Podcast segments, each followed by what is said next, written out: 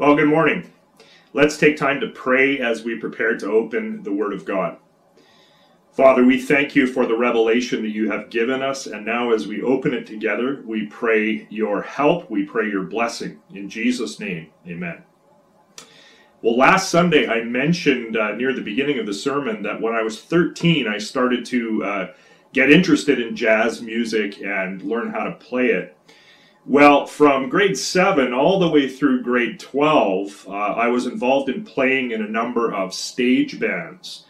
And we were uh, typically every year we'd go at least once to a festival somewhere in Western Canada uh, to play the music in a competition that we had prepared during the year. Uh, so we would practice for months leading up to those competitions, and then we'd come to the competition, and oftentimes I remember just as we were preparing to go on stage to play the music, our music teacher uh, would fire at us a bunch of sort of rapid fire, brief instructions, last minute reminders. Remember to play lighter during the coda. Uh, saxophone, stand when you have your, your soli section. Uh, trombones, make sure you're playing up to the level of the trumpets in this section of the piece, etc., etc. Last minute, rapid fire instructions. And then after those instructions we were given, uh, we would walk out onto the stage to play the music. Well, essentially, what Paul is doing now as his letter to the Philippians winds down is what my music teacher had done. Paul now fires off a variety of short, rapid fire, almost uh, staccato instructions to the Philippian church. And he starts here in this in this uh, next section by addressing a relational issue that was happening in the church. And from what we can gather here, this was a significant relational issue. So let's go to Philippians 4 2. Paul says, I entreat Euodia and I entreat Syntyche to agree in the Lord. Now, apparently, there was an issue that existed between these two women, some sort of uh, disagreement or dispute that the two of them were having. having. Uh, we don't have details on the precise nature of the disagreement, nor do we have details concerning these two women themselves or what their roles were in the church. But apparently, their disagreement, the division that was happening between them, this was significant enough that Paul felt it necessary in his letter to name their names here. It's a pretty significant thing. Now, I want us to notice three things about verse 2. First of all, Paul attaches that verb entreat to the names of both of the women. We need to see this. I entreat Euodia and I entreat Syntyche. Notice that both women receive the same entreatment, if that's a word. Uh, Paul is not singling out just one of the women. Paul is not taking sides in the dispute. He's entreating, he's urging both women to come together and to agree in the Lord. They both must do the work. Secondly, the goal that Paul gives here for these women is to agree in the Lord. Uh, the Greek here uh, means actually to have the same mindset in the Lord. So this is not simply a call for the two women to uh, sort of put down their differences and become friends again.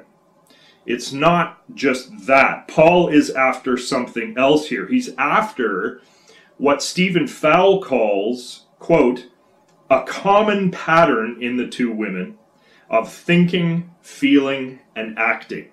A common pattern of thinking, feeling, and acting. The same mindset. That's the goal.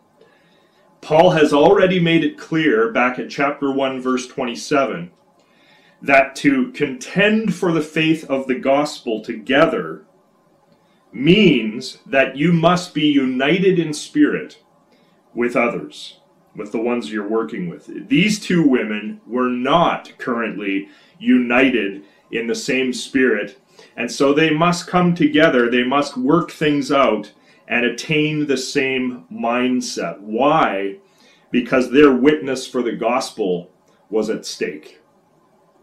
And then the third thing to pay attention to here in the verse is that little phrase at the end, that phrase, in the Lord. Very important. These two women were to agree, they were to have the same mindset in the Lord. You see, when two believers have a dispute, it's not just about the two of them. There is a third party involved, and that's the Lord. Well, what about you, believer in Jesus? Is there another believer with whom you are having a dispute right now or a disagreement? To be in the same room with that person would just be a real chore for you right now. Well, I want you to remember again, there's a third person involved, and that's the Lord. You share with your opponent, if I can use that term, you share with your opponent, your believing opponent, you share a union with the Lord. You share that together.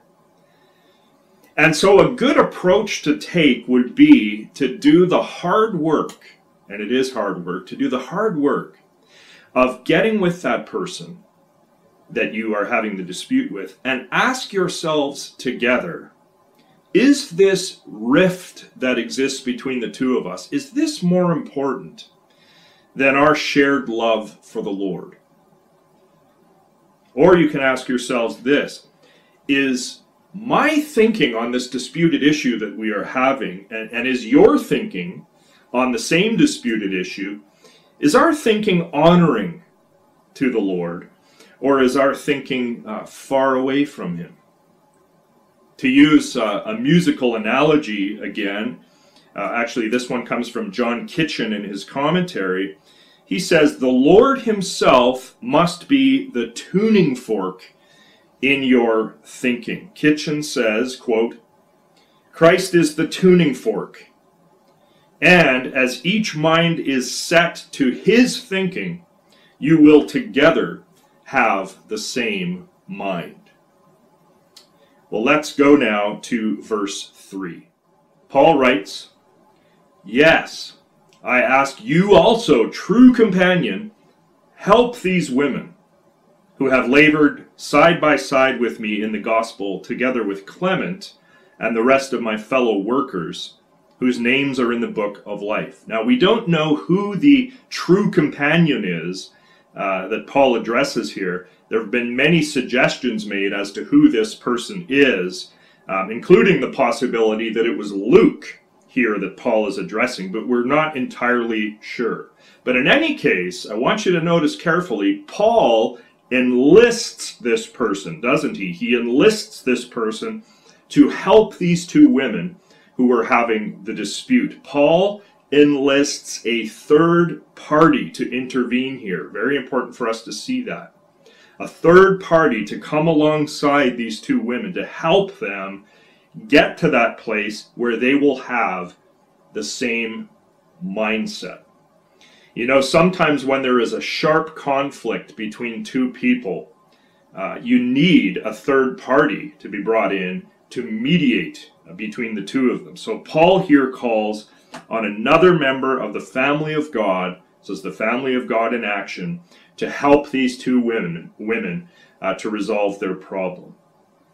And here in the verse, uh, I think we get a little indication, perhaps, that Euodia and Syntyche had some real stature in the Philippian church. Paul says that they both had labored side by side with him in the gospel. So these women then, they had some visibility uh, in the church which is perhaps why Paul feels this urgency here to name them, as he does in verse 2, to draw attention to their dispute so that they might resolve it, because if left undone, uh, it could easily affect the entire church. Paul also in this verse mentions Clement. Uh, we don't know anything about him, but he also served with Paul in ministry. And then at the end of the verse, Paul says that all of these folks, notice this, all of them, including the two disputing women, all of them had their names written in the book of life. It's a beautiful thing. So even though this interpersonal conflict existed between these two women, their names were still written in the book of life. That hadn't changed. The grace of God overshadowed even the conflict that they were having. Well, when we come to verse 4 now, uh, this is where Paul's rapid fire instructions are really uh, going to take off now.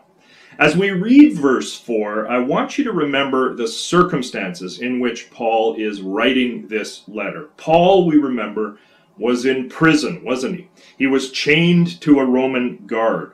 And he was depending here on the kindness of friends uh, to bring food to him because food was not supplied by the prison itself.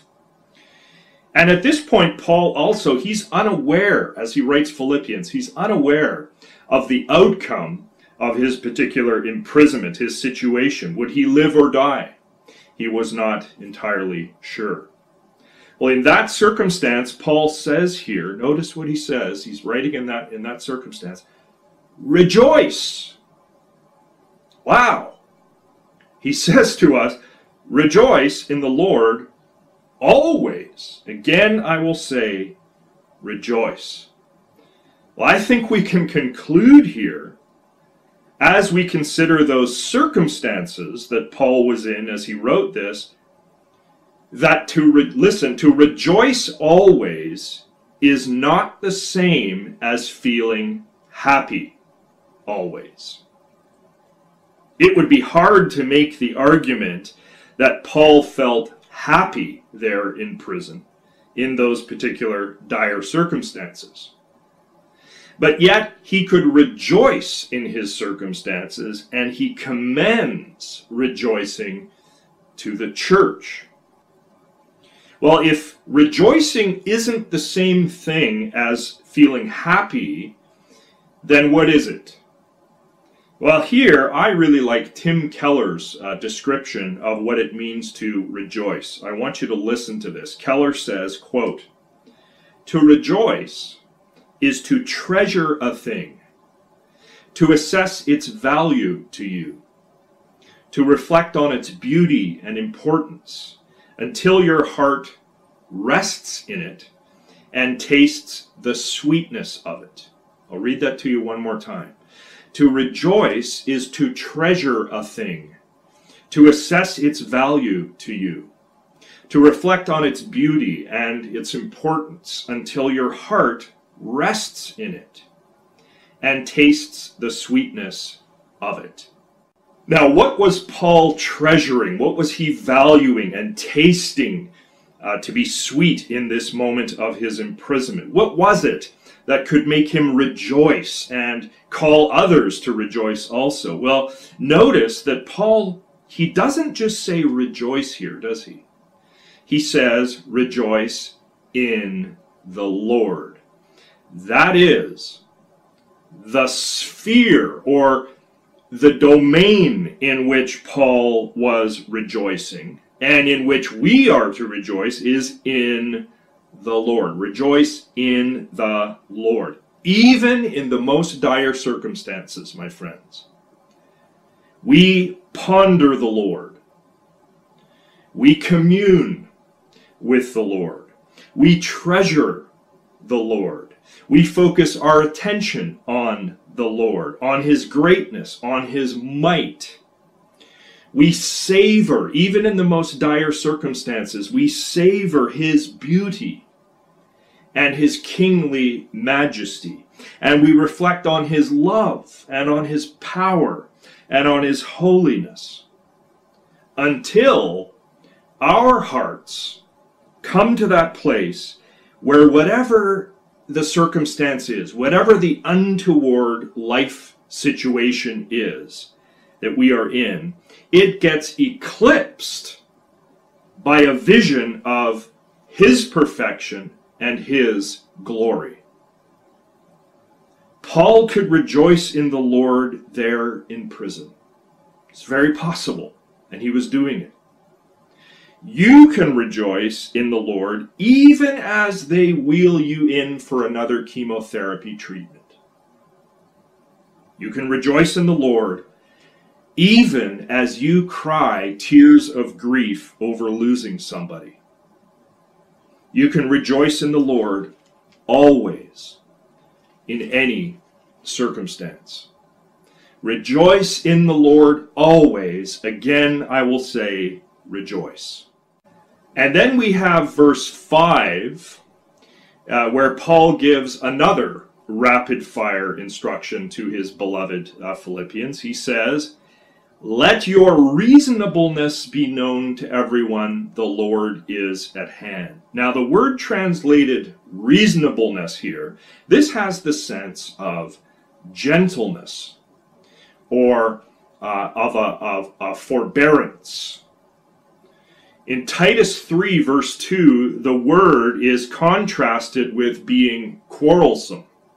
It describes the opposite of being quarrelsome. It's about gentleness and forbearance. And notice here that we are to be gentle, reasonable, forbearing to who? Only to those in the church? No. God desires for us to be gentle, forbearing, reasonable to everyone. And that word everyone here, it includes even those who oppose us, those who make life miserable for us. We are to show gentleness to those people also. And how do we carry out such a difficult task? Well, we do it only in the power of the Holy Spirit of God, right? We do it only in His power that He supplies.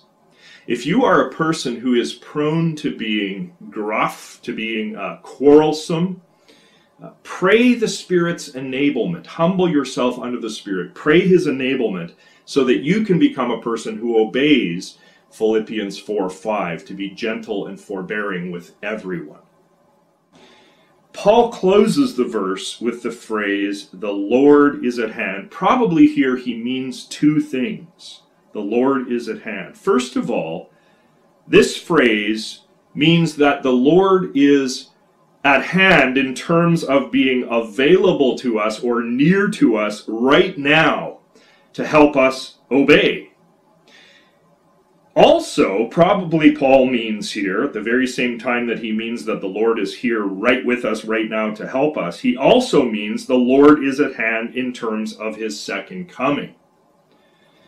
The Lord will come soon. His return is pending. So, in light of his return, obey him now with commentators like Peter O'Brien and Gordon Fee and Hawthorne and others, I think Paul means both senses of the phrase here.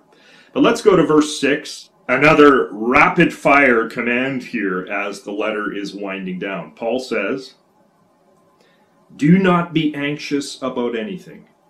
You know this verse, right? Do not be anxious about anything, but in everything, by prayer and supplication, with thanksgiving, let your requests be made known to God.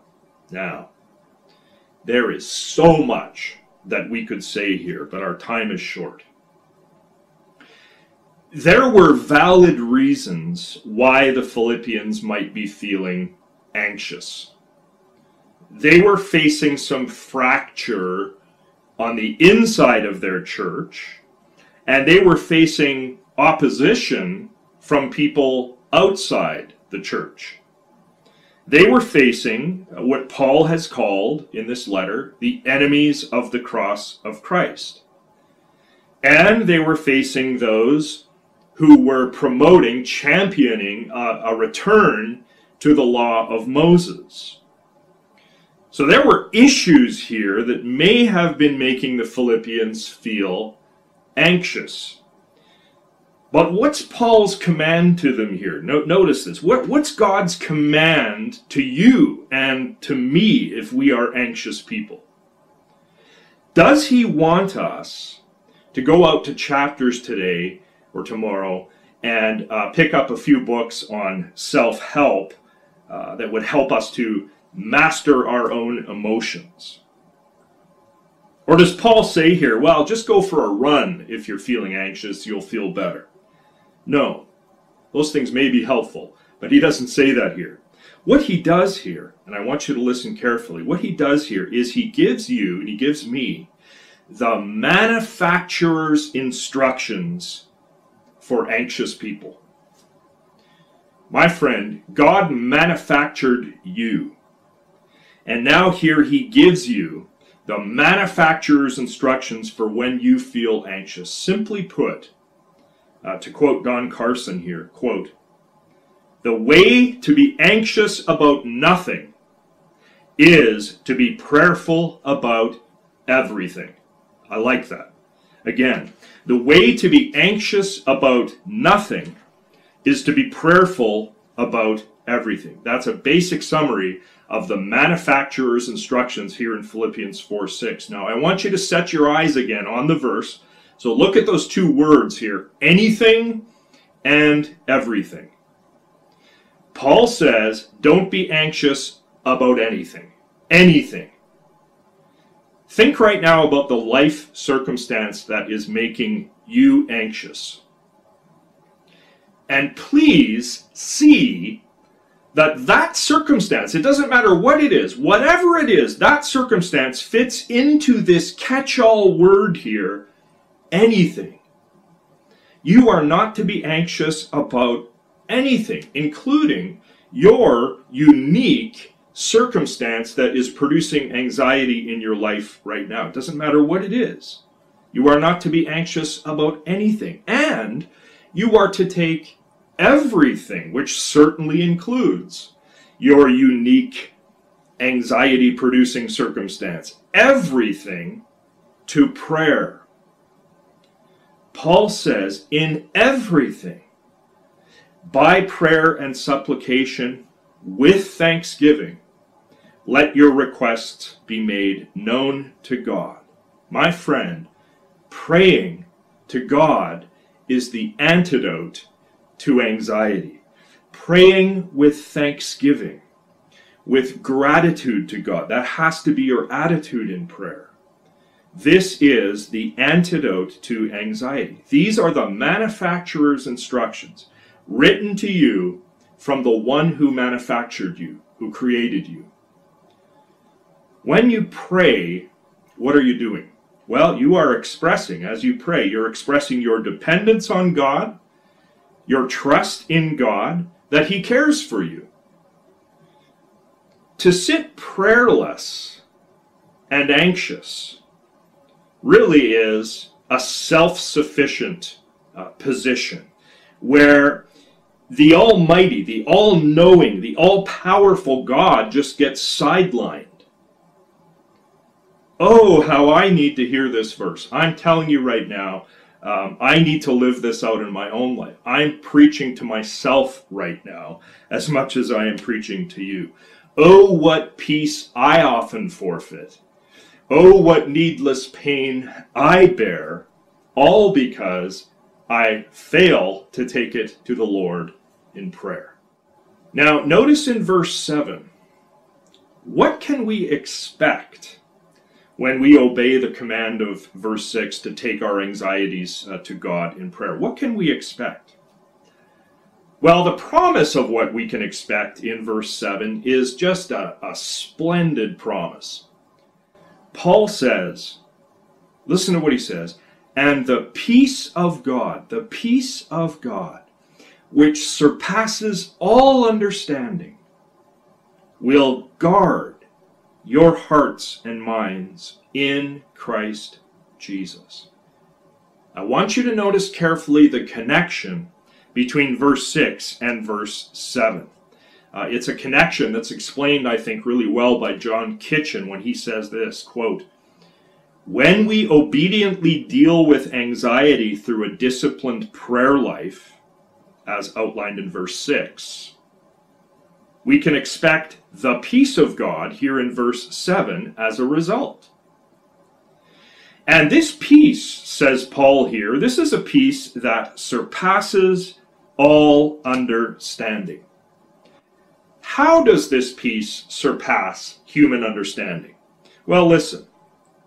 When you're in a bad circumstance in life, when you are in a hard circumstance, when you're in a threatening uh, circumstance, and you are in that moment, as you're in that circumstance, you're experiencing the peace of God, peace from God. It just boggles the mind, right? It's incomprehensible. Why should you be experiencing this tangible peace when your circumstances are so bad? And yet you are experiencing this. It surpasses your understanding. When you've got nothing in the bank account and the bills are due, and yet you have this abiding, tangible peace. Well, that just seems impossible. It's incomprehensible. It surpasses human understanding. When you are scheduled tomorrow for a quadruple bypass, it's going to happen tomorrow, and yet you're experiencing great peace. Well, that seems irrational. How is this even possible? and yet the experience of the peace that you're feeling is very real. See, in our world, in and I'm talking now on the purely um, on the horizontal level, on the human hu- human to human plane of things, outside of God. In our world, having inner peace depends on favorable circumstances. To feel at peace, most people well, they've got to have a good, steady income. All of their loved ones have to be uh, in good relationships with one another. They have to be healthy. Uh, the person himself or herself has to be healthy also in order to have peace. But for the believer in Jesus Christ, we know, I hope you know, that our peace is not attached to circumstances. Peace, rather, is attached to God. Peace comes from God. It is not dependent on our circumstances. So, whatever our circumstance is, whether good or bad, we can have this peace of God when we take our anxieties to Him in prayer with thanksgiving. Paul says here in verse 7 that this peace of God, notice, will guard our hearts and minds in Christ Jesus. Now, we wonder here if Paul, in this moment, as he writes this verse, is he looking at the guard that he is chained to uh, as he writes this? I think, in any case, it's very interesting, as has been pointed out by John Kitchen. It's very interesting that Paul uses a military word here to describe peace. a military word to describe peace. This peace of God is on a military mission to guard our troubled hearts and minds. And the peace guards us, notice very carefully, it guards us in Christ Jesus. That is, the peace guards us, to borrow the words of Matthew Harmon, it guards us in the safety and security of Christ Himself. Now, isn't God sweet? Isn't He wonderful and loving toward us. Well, in verse 8, uh, we have another command in this series of rapid fire commands. Some of us will know this verse very well uh, also. It's another one of those famous verses from Philippians. Paul says, Finally, brothers, whatever is true, whatever is honorable, whatever is just, whatever is pure, whatever is lovely, whatever is commendable, if there is any excellence, if there is anything worthy of praise, think about these things. Now, here we're not going to detail the meaning of every individual term in the verse. I think it's better in some ways to just sort of sit under the overall effect that the verse has. And one thing that should jump out at us here is that God clearly wants us to understand that not everything in the world is true, honorable, just, pure, lovely, commendable, excellent, and worthy of praise. Not everything is. There are things that fit those descriptions to be sure. And we are told here to set our minds on those things, but there are other things that don't fit these descriptions. As believers, we must exercise discernment, right? We must set our minds on the things that are excellent, that are true, honorable, lovely, etc.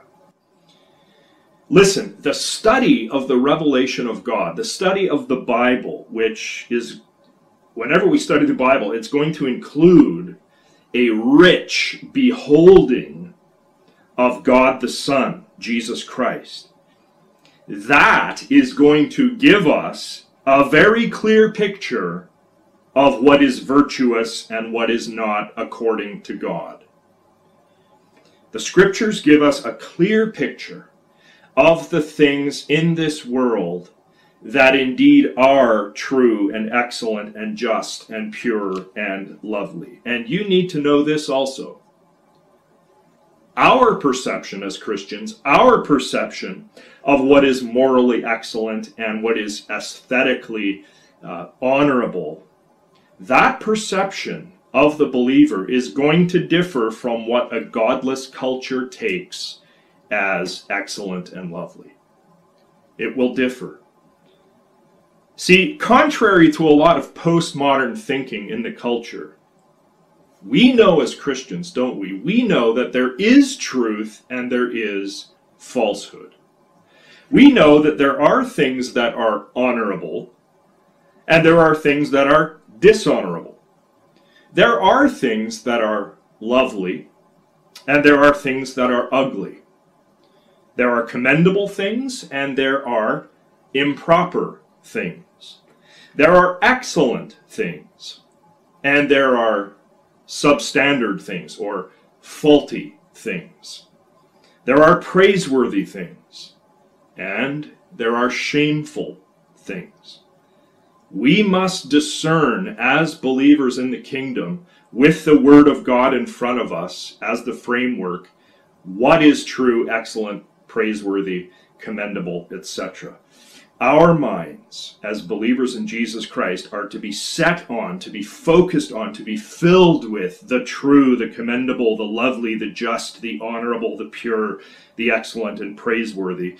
And in all of it, we remember also, this is important, that what is going on in the mind is going to issue in our speech and in our actions.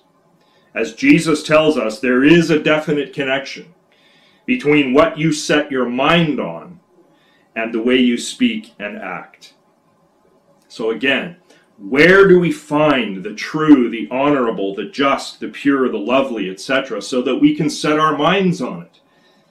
Well, the best place to go, we've already mentioned this, the best place to go, of course, is to Jesus himself we must take a lengthy, regularly lengthy, and thoughtful times to behold the Jesus of the Scriptures. I wonder, my friend, are you doing that every day of your life?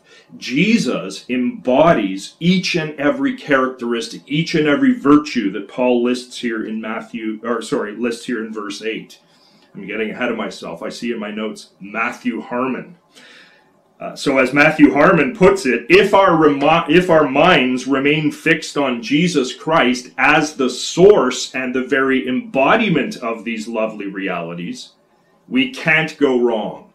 One more time. If our minds remain fixed on Jesus Christ as the source and the very embodiment of the lovely realities in verse 8, we cannot go wrong.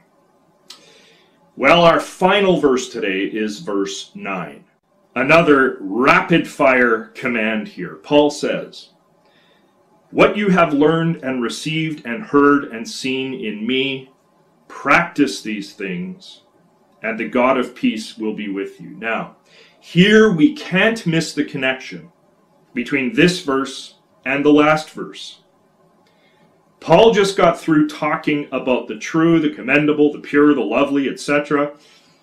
And then immediately here in verse 9, he says, in effect, he says, Practice what you've witnessed in me. I think what Paul is doing here is he's saying, Christ has so worked on me in my life. Christ, Christ has so transformed my life that I can be a model to you of his life, of the attributes that we've just mentioned that we see in Jesus Christ most perfectly.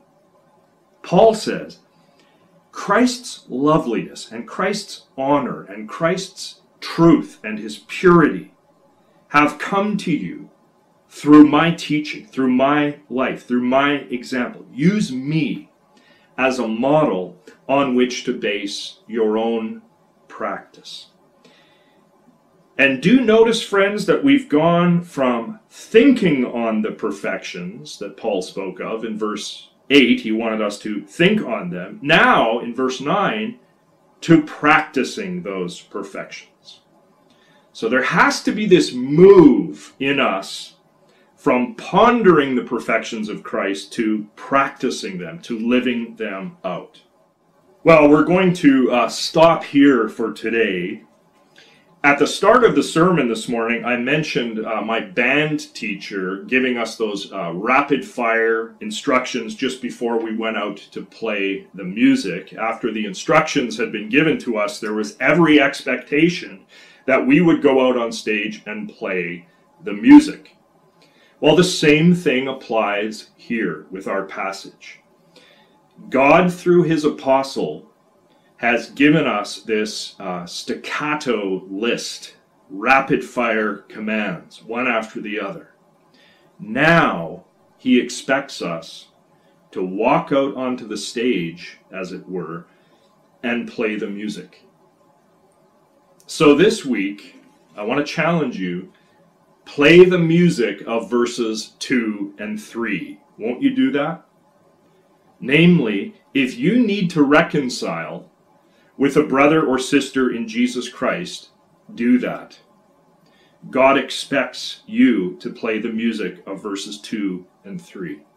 This week, play the music also of verse 4. Rejoice in the Lord in every circumstance, no matter what your circumstance is and play the music of verse 5 as well. Be gentle, be forbearing, even with those people who are opposing you. And live out the command in verse 6 as well to take your anxieties to God in prayer, and in so doing, experience the peace of God.